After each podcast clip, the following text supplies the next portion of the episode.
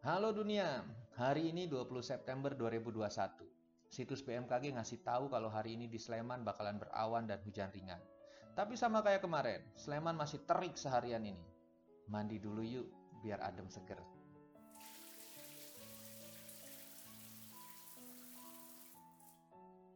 Planet biru. Bumi ini disebut planet biru karena lautan yang mendominasi bumi sampai 71% dan dikombinasi sama atmosfer. Kita nggak bakalan kekurangan air sebenarnya ada 326 juta triliun galon air di sini. Selalu untuk selamanya. Air mungkin membeku jadi es atau menguap jadi udara, disembur jadi droplet, tapi nggak bakalan keluar dari bumi. Eh, sebelum mengenal air di bumi, kenalin. Nama saya Troy, 21 tahun tinggal di Sleman, daerah istimewa Yogyakarta. Saya mau cerita, tapi cerita pendek, nggak panjang-panjang tentang iklim bumi, efek rumah kaca, siklus karbon, es di kutub yang mencair, laut yang memanas, dan lain-lain yang dampaknya bikin Sleman berasa panas banget di suatu waktu dan hujan deras setelahnya. Atau bikin mendung seharian sementara perakiraan cuaca bilang cerah. Namanya juga perakiraan.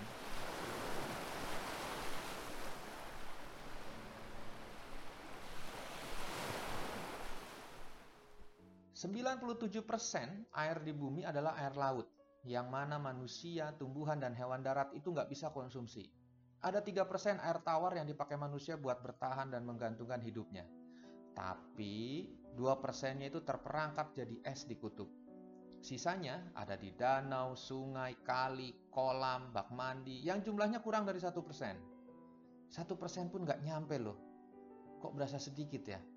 Udah mulai ngerasa terintimidasi gitu sama air di bumi? Sambil mikirin bak air yang udah penuh apa belum. Dari satu persen air yang bisa diandelin tadi, mayoritas ada di bawah tanah. Susah dan mahal buat didapetin.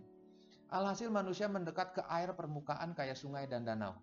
Di mana 90% populasi dunia tinggal di radius 10 km dari sumber air permukaan itu. Ketika air permukaan sulit diakses, manusia mulai membuat sumur, terus memompa air dari bawah tanah air tanah atau aquifer itu terkumpul selama ribuan tahun dan perlu ribuan tahun lagi buat keisi. Ilmuwan bilang kalau air tanah itu kayak tabungan air, bolehlah dipakai sesekali pas kekeringan.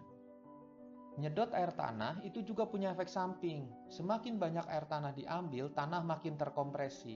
Alhasil permukaan tanah jadi turun. Tanah yang ambles di Indonesia terbanyak ada di Pulau Jawa, mulai dari Tangerang, Jakarta, Bekasi, Pongkor, Bandung, Cilacap, Cirebon, Kendal, Semarang, Demak, sampai Pekalongan. Di luar Pulau Jawa memang nggak ada. Ada Langsa, Medan, Indragiri, Palembang, Pontianak, Palangkaraya, Mahakam, Gorontalo, sampai Papua Selatan. Penurunannya rata-rata berkisar 1-20 cm per tahun. Pemakaian air meningkat tujuh kali lipat sejak 1900-an. Hujan makin gak bisa diandelin buat ngisi danau dan waduk. Perubahan iklim kembali jadi kambing hitam. Kekeringan yang berkepanjangan lah, curah hujan tak menentulah, DLL. Padahal sumber petakannya balik lagi ke manusia. Masalahnya bukan hanya populasi manusia yang meningkat, tapi cara pemakaian air gosok gigi, cuci tangan, siram kloset, siram kebakaran, ngaduk semen, ngopi kekinian, boba taiti, fermentasi bir, isi akuarium, sampai kolam renang, irigasi, DLL. Dari satu persen air di bumi yang bisa dipakai manusia, kegiatan pribadi perorangan itu baru make 8 persennya. 70 persennya dipakai buat agrikultur, 22 persennya buat industri. Seger ya? Diperluin 74 liter air supaya segelas bir itu bisa kita nikmati. Itu belum termasuk air yang dipakai buat bikin gelasnya. Kopi lebih banyak lagi. Perlu 130 liter air buat secangkir kopi. Lagi-lagi, belum termasuk air yang dipakai buat bikin cangkirnya. Yup, ketika ngelihat sebuah produk, behind the scene, jangan kira berapa banyak air yang dipakai.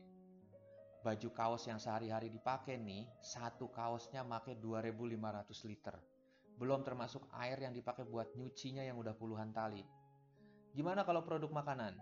Roti per kilogram perlu 1608 liter air. Satu buah pisang perlu 160 liter air. Keju per kilogram perlu 5060 liter air. Sampai hamburger per kilogram perlu 15.000 liter air. Air nggak tunduk sama aturan dasar kapitalisme. petani hampir nggak bayar apa-apa buat ngedapetin air.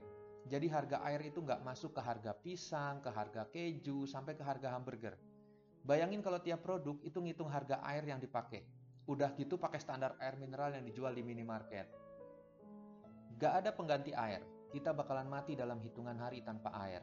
Dan buat perusahaan air, air bersih itu kayak emas cair. Air jadi komoditas. Sebuah bank investasi multinasional asal Amerika memprediksi air bakalan jadi minyak di abad 21. Negara-negara mulai bersaing membeli air. Perusahaan-perusahaan mulai investasi di air berharap kelangkaan air itu bisa jadi keuntungan. Atau mungkin air emang harus dihargain supaya manusia senyatanya ngehargain keberadaan air.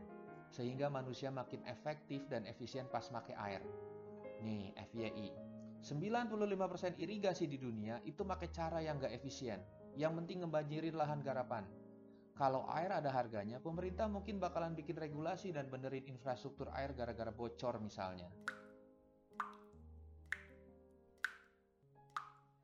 Ada nggak sih bikin lebih banyak air yang bisa kita pakai? Ada. Salah satu caranya adalah desalinasi air laut atau misahin garam dari asinnya air laut supaya jadi air tawar yang memenuhi standar air minum. Tapi cara ini mahal dan dari semua kapasitas desalinasi di dunia, air yang dihasilin itu masih kurang dari satu persen air tawar yang dikasih sama bumi. Dikit banget. Di sisi lain, tahun 2010 PBB menegaskan kalau air bersih dan sanitasi adalah hak asasi manusia. Dengan demikian, air nggak bakalan jadi minyak di abad 21. Sadari betapa bernilainya air sebelum kekurangan dan kekeringan. Hargai bukan dari bijak makainya aja. Penggundulan hutan itu bikin siklus air terganggu. Buang sampah sembarangan itu bikin air tercemar. Percaya nggak? Mau nambah pengetahuan hal sampah? Coba dengar podcast Reresik Bumi Ingat, buminya pakai OE. Sampai ketemu di episode berikutnya. Teriring salam dan doa buat bumi dan penghuninya. Saya Troy.